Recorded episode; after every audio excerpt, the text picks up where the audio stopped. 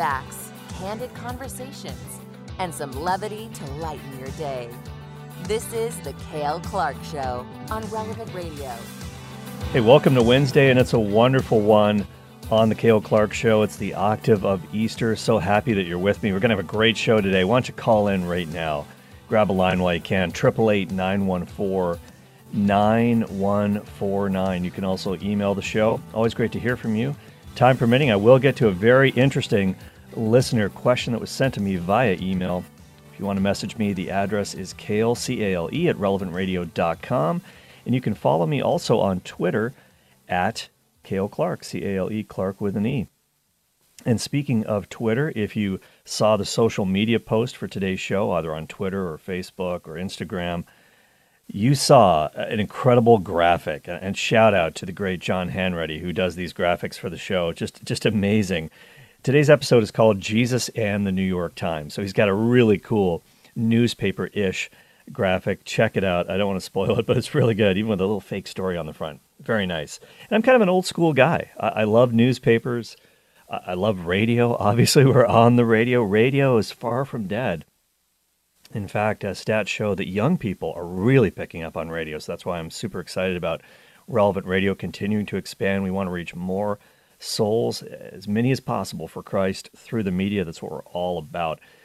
And what we're all about on The Cable Clark Show is really living at the intersection of faith and culture, and so we want to really have, as an old Protestant theologian, very famous one from the 20th century, Karl Barth, as he used to say, when you're preparing anything to do with the faith, a talk, a sermon, or anything like that, you should really have the Bible in one hand and the newspaper in the other. And so sometimes those overlaps between faith and culture can really create some magic and get people thinking about the faith. And so we're going to be talking about an article in the New York Times on Jesus, which I thought was really intriguing. And some stuff that you see in the newspapers during Easter week or leading up to Easter, it's questioning the faith. It's kind of negative. It's a bad take. It's a misinformed take. This one was a good take, and I can't wait to share it with you. And then later in the show, I think we'd probably all agree, maybe you wouldn't agree, but tipping culture is really getting out of hand in American society. It's really getting out of hand. In fact, I've got a story for you. I could not believe this that I came across. It's a true story about a woman who was asked to give a tip when she went to the doctor's office, paying her bill. She was charged automatically a 15% tip. You are not going to believe this story. How much is too much? Has this gone too far? Have you ever been asked to tip your doctor? I know I haven't so far. Maybe some doctors out there want to weigh in on this. 888-914-9149. We'll talk about that later in the show for sure. But let me get to this story in the New York Times. It's the Kale Clark Show on Relevant Radio, 888-914-9149, and it was an interview that was done, and by the way, shout out to Nick Senovich, one of the producers at Relevant Radio. He sent me this story. Really appreciate that, Nick. And it's an interview that was done between a leading Bible scholar and theologian, not Catholic, but he's super well-known, even amongst Catholics. And he was interviewed by Tish Harrison Warren, who writes a regular newsletter for the New York Times on faith and faith-related topics. Now, she is an Anglican priest, and we're not going to get into that whole women in the priesthood thing today, although she's not Catholic. The Anglican priesthood is not a valid priesthood. Anyways, we can talk about that another time, but nonetheless, I'm always appreciative when faith is talked about, when Christianity is talked about in the public square, especially if it's a good take. So Tish Harrison Warren, that's not even her name. Tish Harrison Warren, that's right. I need to call the Warren Commission in on this. But Tish Harrison Warren interviewed Nicholas Thomas Wright, better known as N.T. Wright. He's a biblical scholar. Sometimes he's known colloquially as Tom Wright. But professionally, Nicholas Thomas Wright goes by N.T. Wright. And if you're a Bible scholar, if you're a theologian, that's a very fortuitous first name and middle name, because obviously NT, that's the abbreviation for the New Testament. So New Testament right, or wrong, as we depending on your perspective on this guy. But I think his takes are generally pretty good. Not everybody agrees with everything that he says, but he's also an Anglican. He's a New Testament scholar. He's He's from the UK. Very well known, especially as a Pauline scholar on St. Paul. He was the Anglican Bishop of Durham from 2003 to 2010. He was the research professor of New Testament and early Christianity at St. Mary's College at the University of St. Andrews in Scotland until 2019. He is now senior research fellow at Wycliffe Hall at the University of Oxford. So this guy's a major heavyweight scholar. He's written over 70 books, very highly regarded, and probably most famous for the series of books that he wrote called Christian Origins and the Question of God. And volume four was kind of his sort of the mountaintop experience for him, because the scholar of St. Paul, it's all about St. Paul. It's called Paul and the Faithfulness of God. But the third volume in the set, which came out in 2003, it's called The Resurrection of the Son of God. Now, this is a big book. In fact, I've got it right in front of me. I'm picking it up right now. This is a good workout. This thing is over 800 pages long, with footnotes, with bibliography, with the index. I mean, this is a monster. This is a monster, and it goes into all kinds of stuff on resurrection in the ancient world and the pagan world. Did pagans think about this? What's the Jewish tradition of resurrection? What's the historical evidence for the resurrection of Jesus? The New Testament evidence? What did St. Paul say about it? Everything is in there. This is a big, big book, and I've got a real hard copy of that. And I bought it right when it came out, way back when.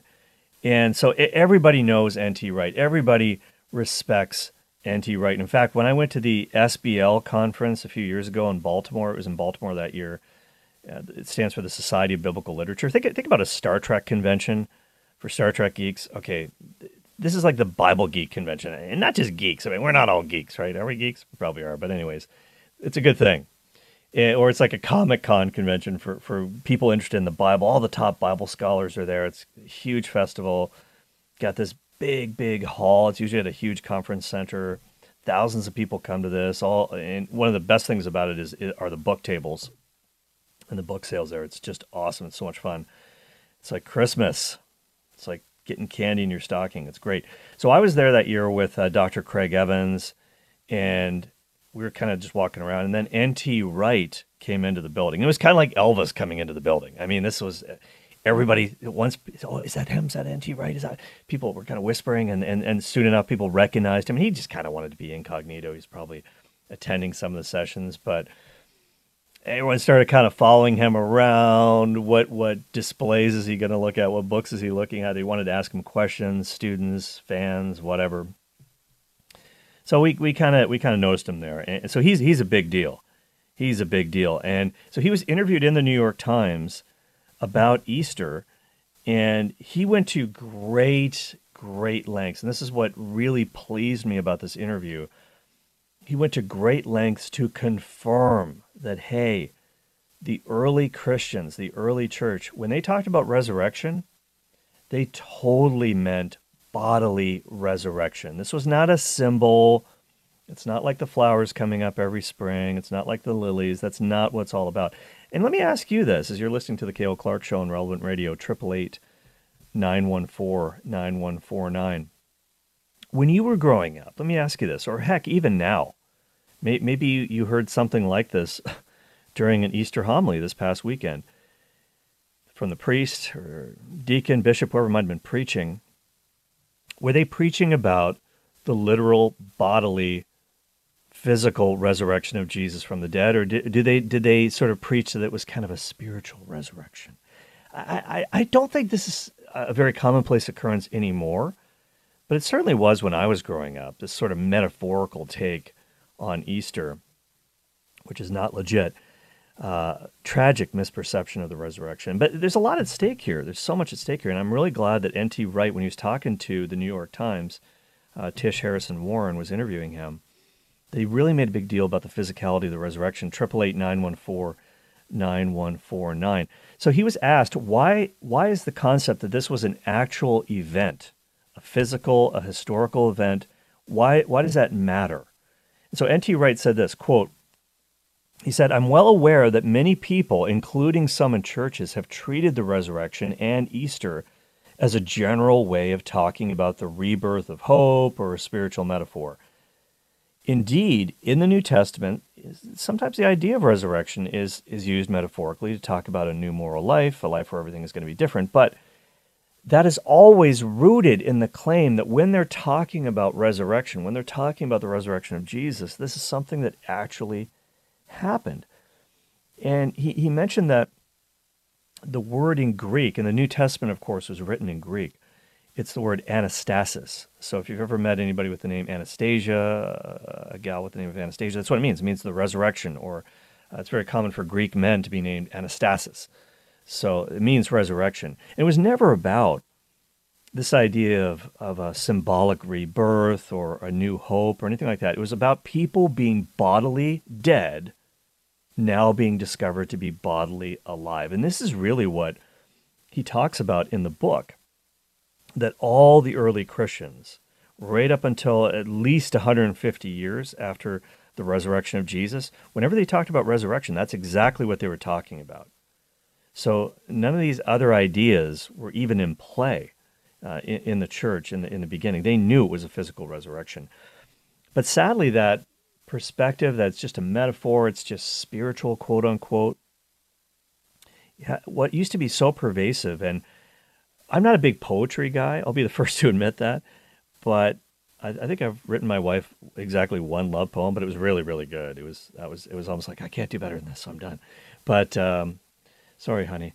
But one of my favorite poems, they're actually good poems, is one by John Updike, the famous writer John Updike. And if memory serves me correctly, he actually, I think he wrote in this poem in a contest at his local parish. It was like, write a poem about Easter. So he actually entered the contest. I don't even know if he won. Maybe you guys could look that up for me, 888-914-9149. Disabuse me of that notion if I'm wrong, if my memory is faulty. But John Updike wrote a poem called 7 Stanzas at Easter. That's one of my favorite poems, and it really encaptures this idea that the resurrection has to be real. Now, check this out. I'm going to read the poem to you. He writes, "Make no mistake, if he rose at all, it was as his body. If the cell's dissolution did not reverse, the molecules reknit, the amino acids rekindle, the church will fall." And just to interject there, he's bang on about that. That's what St. Paul said. And by the way, if you're interested, all this week on the Faith Explained show, 12:30 Central, a little cross-promotion here, we're talking about Easter evidence, about evidence for the resurrection, hopefully the kind of evidence that would convince a skeptic. It doesn't depend on the person you're talking to admitting that they think the Bible is the Word of God or anything like that. We're just talking about facts, a set of facts that virtually all independent scholars agree upon, no matter what they believe. Facts that happen at Easter time. You got to explain these facts somehow. How do you explain it? Well, I think the best explanation is resurrection. So today we talked about what St. Paul said about the resurrection. And one of the things he said in 1 Corinthians chapter 15 is that if Christ has not been raised from the dead, our preaching is useless, and so is your faith. In fact, a whole bunch of terrible consequences follow from this, including the fact that we're all just wasting our time here. He said, if the dead are not raised, let us eat and drink, for tomorrow we die. Party on, Wayne. Party on, Garth. There is no meaning to this life other than any kind of pleasure we can get out of it if there is no future hope, if there is no resurrection. But he did rise from the dead. And then he goes on to talk about it. But back to the poem by John Updike, 7 Stanzas at Easter. He says, quote, "It was not as the flowers, each soft spring recurrent. It was not as his spirit in the mouths and fuddled eyes of the 11 apostles. It was as his flesh, ours. The same hinged thumbs and toes, the same valved heart that pierced, died, withered, paused, and then regathered out of enduring might, new strength to enclose. Let us not mock God with metaphor, analogy, sidestepping transcendence, making of the event a parable, a sign painted in the faded credulity of earlier ages. Let us walk through the door. The stone is rolled back, not papier-mâché, not a stone in a story, but the vast rock of materiality that in the slow grinding of time will eclipse for each of us the wide light of day. And if we have an angel at the tomb, make it a real angel, weighty with Max Planck's quanta, vivid with hair, opaque in the dawn light, robed in real linen, spun on a definite loom. Let us not seek to make it less monstrous. For our own convenience, our own sense of beauty, lest awakened in one unthinkable hour, we are embarrassed by the miracle and crushed by remonstrance. So that's the poem, Seven Stanzas at Easter by John Updike, which he wrote in 1960. It's this idea, let's not mock God with metaphor. It's not a metaphor. It's not some sort of an image. If he rose at all, it was as his body. I mean, this had to have actually happened. And so N.T. Wright said in the New York Times, he said, look, when you're talking about the resurrection of Jesus, it's beyond question that his first followers use this language of resurrection. They're talking about his being bodily alive. Now, it's in a different way. It's in a new way. As he says, quote, he seemed to have gone through death and out the other side, but into a new world in which he was emphatically embodied. Unless we are prepared to acknowledge that, we're simply not taking their words seriously. And then he goes on to say, then as now, claiming that somebody was alive again, particularly somebody who made the sort of claims that Jesus made or were made about him, and that was revolutionary. It was dangerous talk. So if people don't like dangerous talk, then stay away from Easter is my advice, end of quote. Yeah, that's very true. I mean, Jesus claimed to be the only way to the Father. He said some pretty amazing things about himself. And this is why there's a handful of Jewish scholars of the New Testament as well. And one of them, Pinchas Lapide, he actually believes that Jesus was physically resurrected from the dead. He doesn't believe that he's the Messiah. I don't know why, but he actually believes that Jesus was physically raised. Well, I would say to that guy that the resurrection is kind of the Father's divine stamp of approval on Jesus' message and his mission. If he raises this guy from the dead, it's basically saying, yeah, you can bank on everything that he told you about himself, about how to get to God. You can take it to the bank. And the proof is, I've raised him from the dead. So that's the ultimate good housekeeping seal of approval on his mission, on his person, on his message, the resurrection. So it's dangerous. That is dangerous. And we know it was dangerous for the early Christians. All of the early disciples, all the early apostles were martyred except for John, who died in advanced age, but he certainly suffered his fair share. That's for sure. Not to mention many others outside of the apostolic band who were martyred. But this is a tough thing to explain. This is a tough thing to explain, and if you were inventing, and this is one thing I mentioned on the Faith Explained, if you're making up a faith, if you're trying to make up a story to draw disciples after yourself or make yourself to be somebody important, you're not going to make up a story about somebody being raised physically from the dead. It's too easy to disprove. Just open up the tomb. Where's the body? Well, there was an empty tomb. But if you're going to make up the story, you're going to say you had a vision, you had a dream. There are all kinds of incidences like that in the Bible, in the Old Testament, people, even in the New Testament, St. Joseph and his dreams. So, but that's not what they said. They claimed resurrection. That's a lot harder to prove. That's a lot harder to prove. And so this is what actually happened. And one of the things that N.T. Wright was asked about, by the way, in the New York Times, was this idea that in the Jewish faith, they did believe in resurrection. There's no question about that quote-unquote Orthodox, rightly believing Jews in the first century believed in some didn't. Like the Sadducees didn't believe in the resurrection. They didn't believe in an afterlife. They didn't believe in heaven. They didn't believe in angels. They just thought death was the end. So sad, you see. But I know, I had to say it. But one of the things that they believed about resurrection was that it was going to happen at the end of time, at the end of days. So the idea of somebody being resurrected in time, and time rolls on, it's not the end of the world, that was a radical thought. That was a radical thought.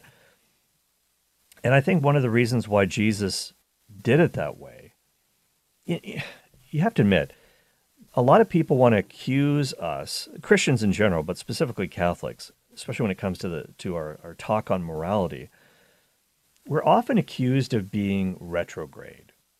People say things like, don't you know the world morality has moved on from your ancient moralistic rules and regulations. Like, people will say things like that to us.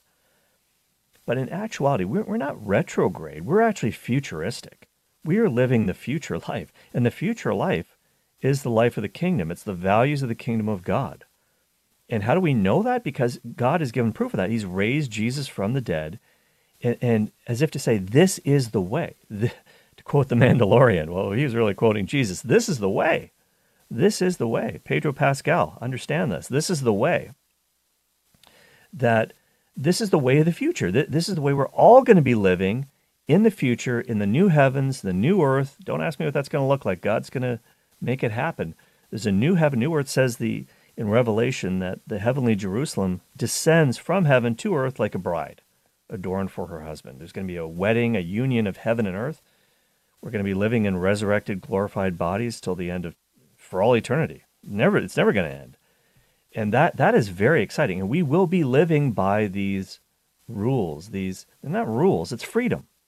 The perfect law that gives freedom. And this is what it talks about. These are the values of the kingdom of God. So it's the fact that this is broken into time. God is saying, you guys need to start living this way now and spreading this message to the world now. And that's essentially what the evangelization of the church was all about. And so it's just really powerful stuff. And I want to talk more about this, but we've got to get out. We've got to take a break right now. 888-914-9149. What's your reaction to this? What's your take on this?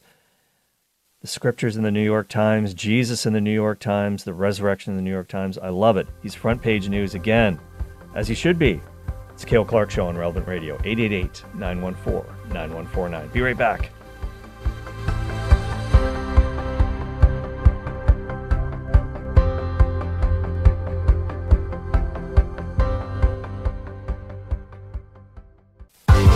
This is The Kale Clark Show on Relevant Radio.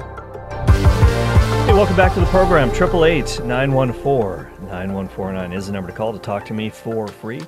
888-914-9149. You can also follow me on Twitter at Kale Clark, C-A-L-E, Clark with an E. Email the show, kale@relevantradio.com. We're talking about an article in the New York Times, an interview with the British theologian N.T. Wright, a very fortuitous name for somebody who studies the New Testament, or the N.T. as it's known, N.T. Wright, Nicholas Thomas Wright, who wrote a massive tome called The Resurrection of the Son of God. It's over 800 pages long.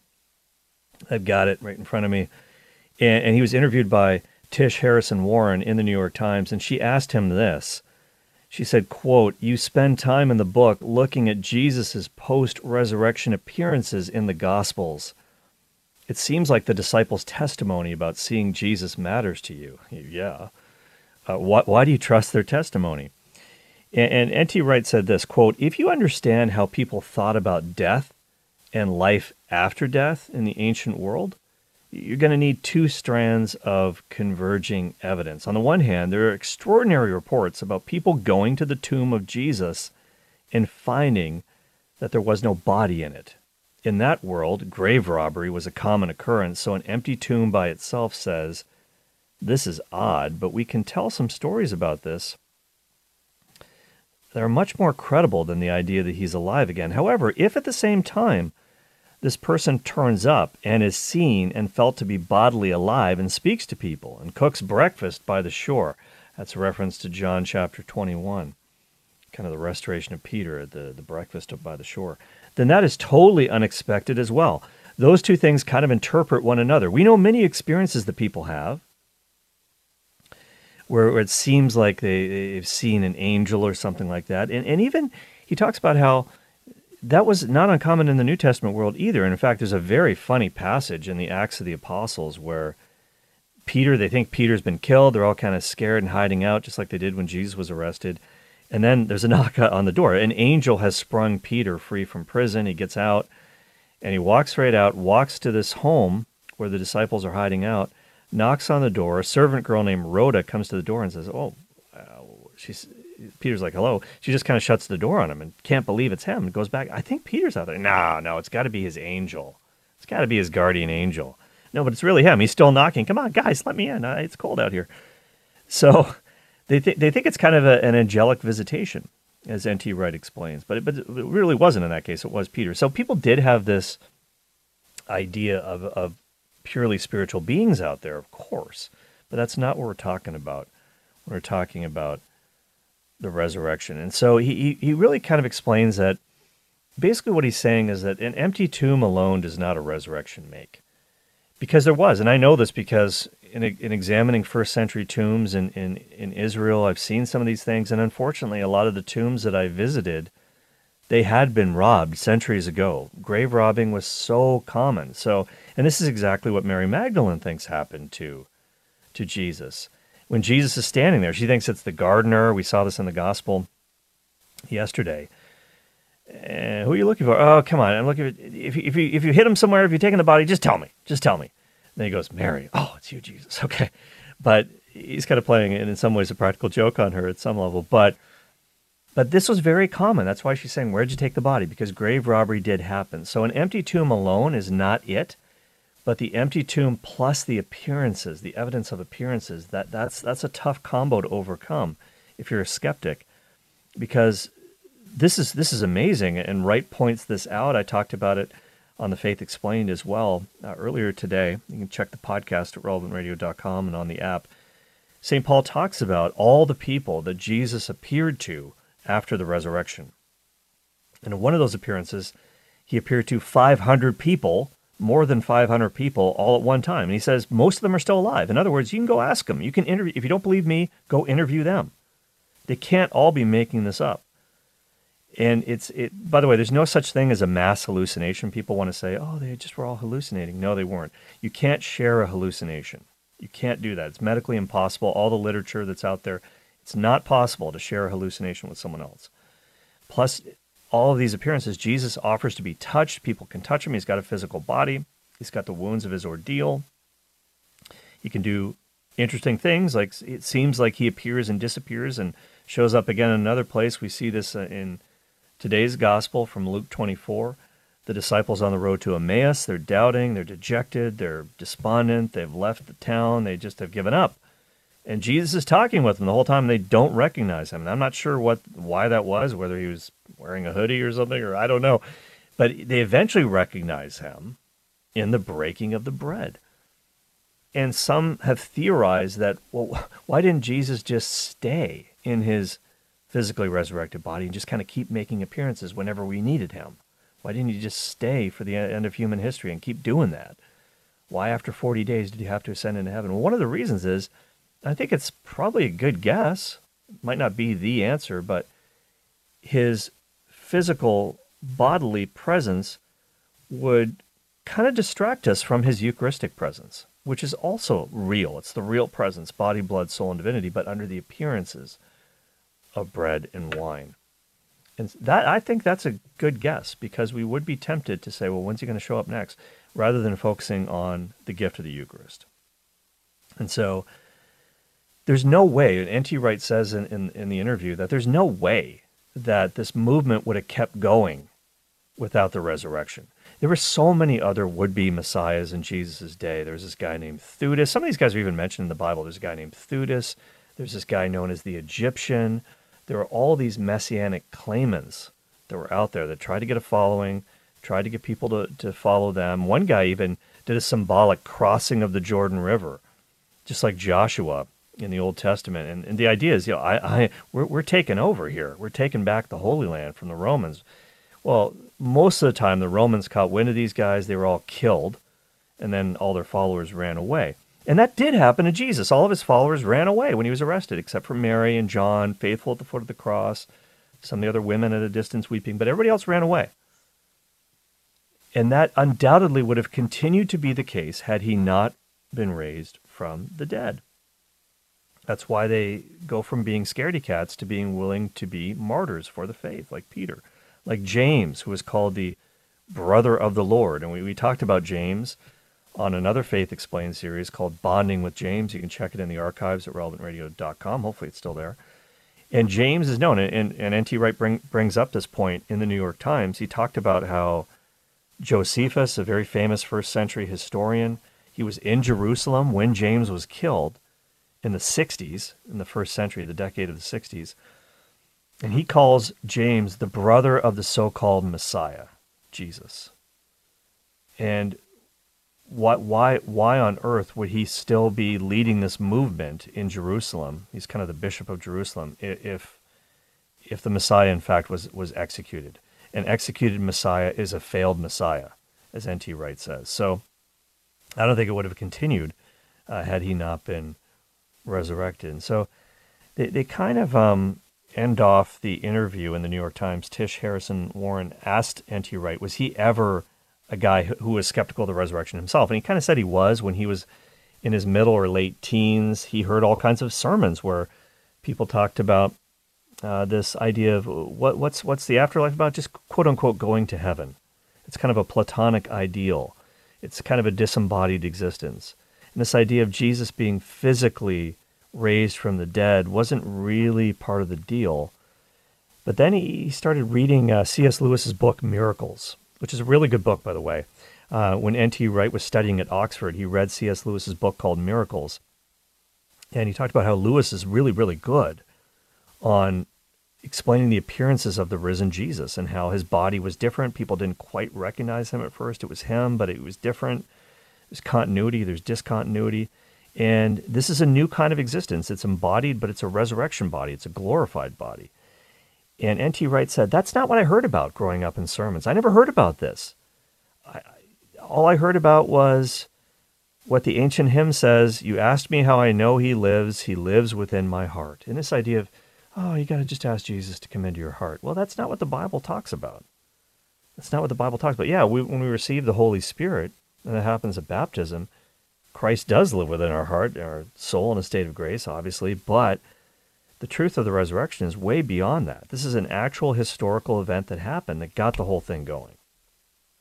And so just the last question that he was asked there in the New York Times was, N.T. Wright was asked about how, okay, all right, let's say what the gospel says is true, Jesus is physically risen from the dead. How about the fact that there's still suffering in the world? How about the fact that there's still oppression, there's still grief, there's still death, there's still dying?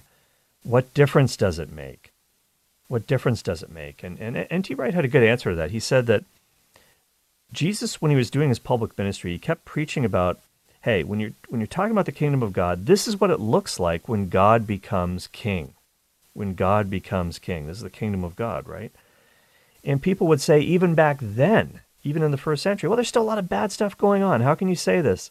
Caesar is ruling the world. He's occupying the Holy Land. There's a lot of violence, there's a lot of bloodshed, there's a lot of suffering, there's a lot of injustice. But Jesus kept saying, no, no, no. God's kingdom is different. It's like a seed that grows in secret. It's like somebody planting a seed or a lot of seeds in a field. Some go bad, some get choked up by the weed, but hey, there's a huge harvest coming up over there. And people would say, even in the first century, if there really was a God, then he would just sort out all the evil. He'd just get rid of the evil now. Why is he waiting? Why isn't he sorted out right now? And Jesus basically said, well, God's going to do it a different way. When he roots out the evil in the world, he's not going to send in tanks. He's not going to send in, fighting forces. He's going to send the poor, the brokenhearted, people who are hungry for justice, what the Beatitudes are all about, the meek, people who are willing to suffer for the truth. That's the Sermon on the Mount. And so that's how the seed got planted. And N.T. Wright said, yeah, bad things do happen. Bad things are happening in the church. We know that. And he says, I know that as well as anyone, but there's also a lot of good things that are happening as well. There's healing, there's hope, there are transformations, and all that goes back to the resurrection of Jesus. And so I think that's very true. And people still today, one of the biggest reasons or scandals or stumbling blocks why they don't come into the church is because of bad stuff happening in the world and in the church. We know this firsthand. The abuse scandals. In fact, I have a buddy. I'm trying to talk to him about Catholicism. He sends me all these texts. Have you seen this? The report from Maryland, which is horrific, about the hundreds if not thousands of children that were abused over decades at the hands of the church and her ministers, and it seems to have been swept under the carpet. And I'm glad that this stuff is coming out, by the way. I'm glad that they're reporting about this because this needs to get into the light. Sunlight is the best disinfectant. The cancer has to be found. It has to be excised from the church for the body to heal, the body of Christ. But these are not exactly motives of credibility for the church in the eyes of secular men and women. But that doesn't change the fact that, yes, there are wicked sinners in the church, and there always have been, going back to Judas, but the resurrection is an actual event that happened. And so it's radical. He talks about how it's radical. N.T. Wright, it's as radical today as it ever was, this message. And how it changed, how things changed. That look at Peter, the night of Jesus' arrest. He tries to defend him with a sword. He chops off the ear of Malchus, the servant of the high priest. And by the way, he didn't just take a Ginsu knife and say, "Excuse me, can I just shave your ear off?" No, he was trying to kill him. He just missed. Tried to split him in two. And we go from that to what we see in St. Stephen in chapter 7 of the book of Acts. He's being stoned to death. And he's praying. He's not trying to fight back. He's saying, "Lord, do not hold this sin against them." And that's the way of the cross. That's the way of the resurrection that follows after that. So I thought it was really, really good. It's great to hear this stuff being talked about in the public square, in the New York Times, and great interview with N.T. Wright by Tish Harrison Warren. And I was really, really happy to see that. And so if you have something that you've seen in the media that you want me to take a look at, maybe something that you think might be good fodder for the show, why not pop me an email? The address is Kale, C-A-L-E, at relevantradio.com. 888-914-9149 is the phone number. If you want to call in, have a take on this, love to hear from you. Let's go now to Paul in Youngstown, Ohio. Welcome back, Paul.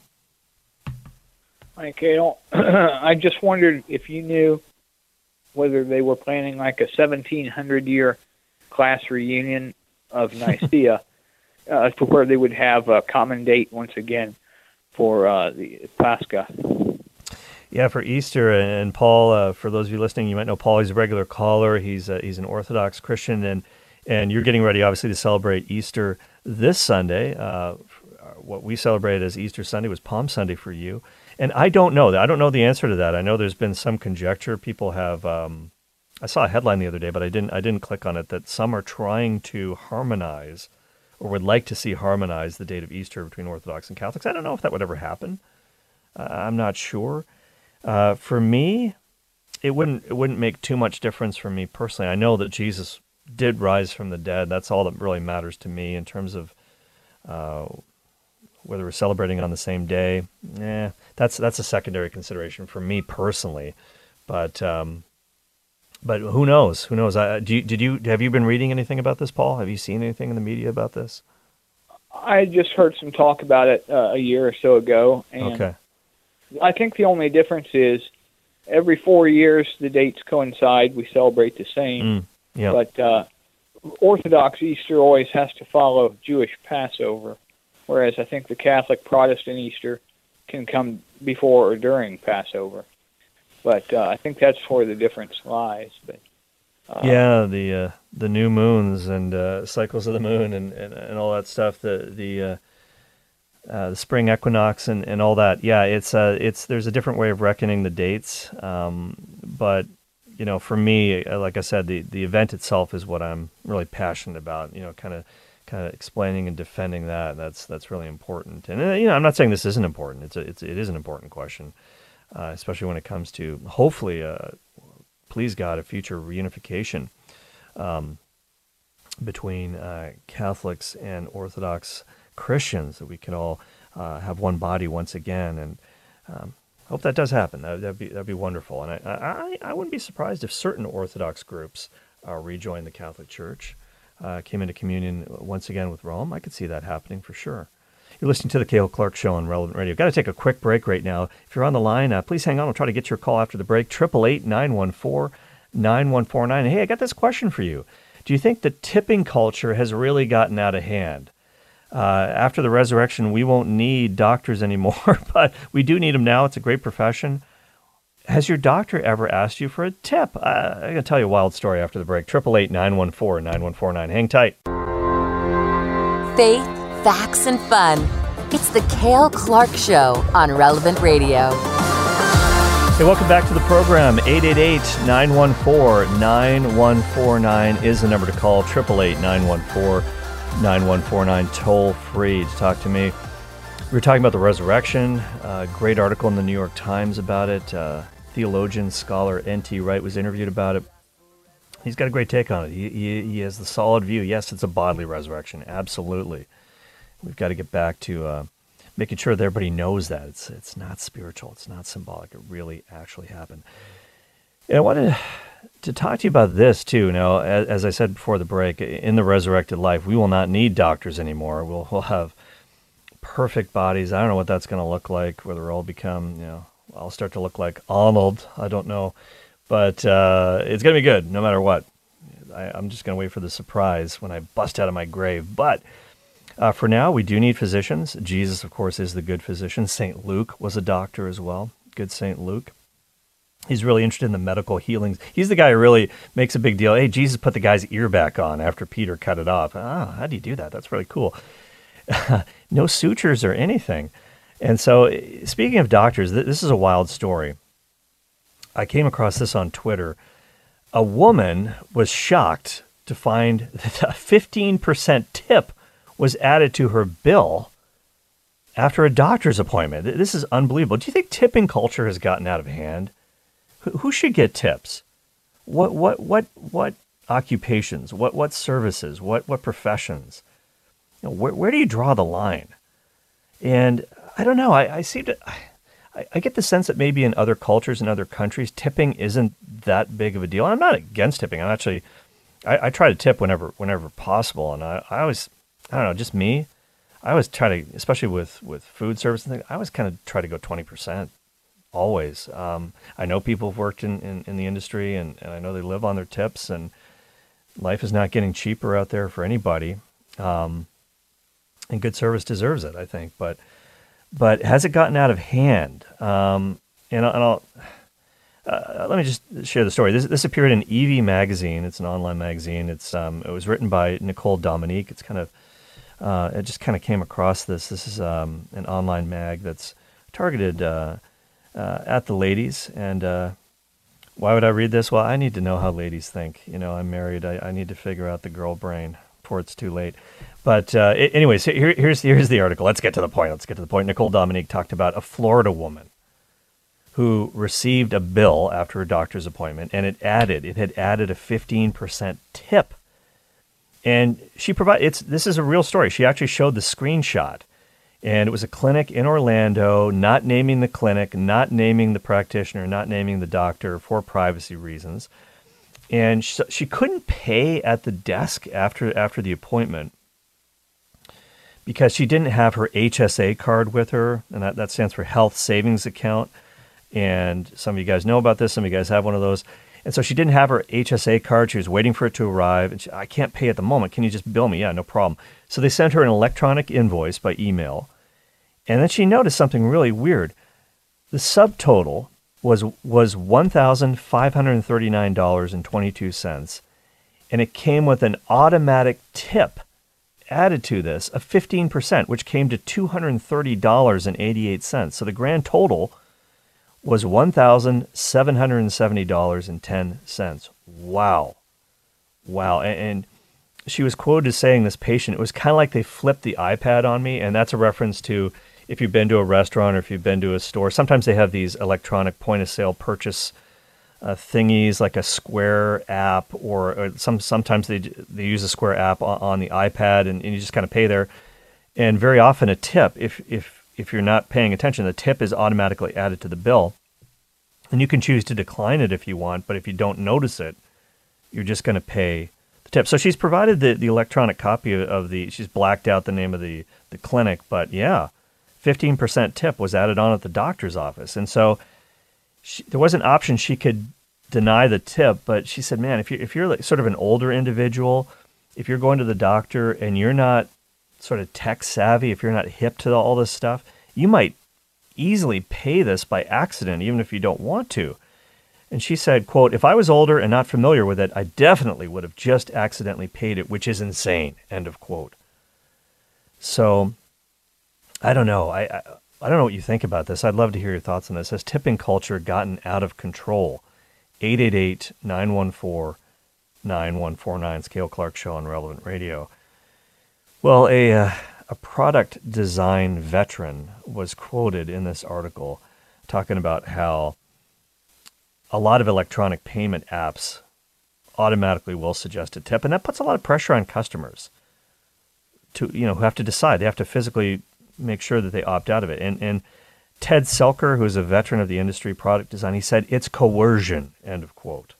It's coercion. What do you think about this? Has it gone too far? Maybe some doctors are listening out there. You want to weigh in on this? Do you think it's legit? And I don't know. Maybe it's tougher out there than we think it is for medical professionals. They've got to pay overhead. They've got to pay staff. They've got to pay rent. They've got to pay all this stuff. And I've never heard of this before, tipping in the medical industry. But that's a new one on me. 888-914-9149. You're listening to The Kale Clark Show on Relevant Radio. Faith, facts, and fun. Speaking of fun, I can't wait to watch the game tonight between the Chicago Bulls and the Toronto Raptors. Wow, playoff game, play-in game. It's part of the play-in tournament. And Chuck Swirsky, our good friend Chuck Swirsky, stopped by yesterday. He was so kind. He's going to be broadcasting the game for 670 The Score in Chicago. He's the official Chicago Bulls play-by-play guy, and just an incredible believer in Christ, and just really, really encouraged us yesterday. He gave us a little preview of the NBA playoffs and what to expect. Some key series, who he thinks is going to make it to the finals. He thinks it's going to be the Grizzlies against the Bucks, and we'll see. It's quite possible. But he'll be broadcasting the game tonight. I can't wait. I think it's going to be super, super exciting. And if you missed that interview, by the way, you can check the podcast on relevantradio.com, the Relevant Radio app. And Patrick Alog, who's actually taking calls for us today, you can talk to him about this if you want to call. 888-914-9149. His Los Angeles Lakers won last night against the T-Wolves. T-Wolves still have another shot Friday night. Our good friend Greg Farnham, head athletic trainer for the T-Wolves, big fan of Relevant Radio. He'll get another crack at it on Friday night in Minneapolis. They're not done yet. They got another chance, but the Lakers are going to go on to play the Memphis Grizzlies in round two. Patrick Alog's Los Angeles Lakers. So he's happy. He's excited, and hopefully you are as well. You can also email me, show ideas, questions, kale@relevantradio.com. I want to share with you an email I got today from a deacon, and he asked me about, this is Deacon Anthony, writing from Chicago. He's listening in Chicago on 950 AM WNTD. And here's what he said. He said, quote, "I've speculated about the detail that Paul stayed with Peter for 15 days. Why 15 days? Why is 15 days important? Then one day it dawned on me to ask the following question. How many days would it take to attend 3 consecutive Sunday Eucharists? The answer is 15. I think it took 3 Sunday Eucharists before Peter and the other disciples could fully accept Paul into the early Jerusalem church. You were with us for 1 Eucharist, 2 Eucharists. Are you really with us? 3 Eucharists. What do you think?" End of quote. Okay, that's an interesting question, Deacon Anthony. I've never thought about it like that. Whether they're kind of, all right, we're going to put you through a test here. If you can hang with us for 3 masses, 3 Sundays in a row, then you're in. Because we don't trust you. You were out trying to arrest and kill Christians just a little while ago. I don't know. That seems like it might be a little speculative. I think the truth is a lot more basic than that. A lot more, you know. I think he just stayed with Peter for as long as he can. You can read about this in Galatians chapter 1, by the way, when St. Paul says that. By the way, Christ revealed the gospel to him from heaven. He was already ascended into heaven. He didn't meet Jesus on earth. He didn't meet Peter. He had to hang out with Peter and James and John and get to know them, get to know what Jesus' earthly life was all about. So I'd love to have been a fly on the wall for those conversations, for those 15 days. We'll talk about that much more over these coming days when it comes to Easter. Let's go to Dr. Steve. I asked a question about doctors and tipping. Dr. Steve is on the line from Northern Michigan. Dr. Steve, what do you think? I think the bill's fraudulent. Fraudulent? Yeah, fraudulent. So the usual bill for a complex physical exam for Medicare guidelines is about $200 to $300 tops. Mm. So that's how much we get paid as a family doctor for those services. Okay. That's how much we bill Medicare. So we bill Medicare about $250 to $300 for a complete, complex, new physical examination, and we get about 75% of that. Oh wow! Okay. Hey, thanks for the call. She's paying that with a tip. It's a giant fraud, and Florida is number one in fraud in the nation. Wow! That's an angle on that I hadn't thought of. That the whole thing was fraudulent. It's quite possible. Well, I'll tell you what, there's nothing fraudulent about the resurrection of Jesus, which we talked about earlier. Sorry, Ellen, we'll try to call back tomorrow, and you can call back tomorrow as well. Thanks for joining me today on the Kale Clark Show. We got to get out. Timory's up next. Take it away, Michaela. Thank you for listening to my daddy.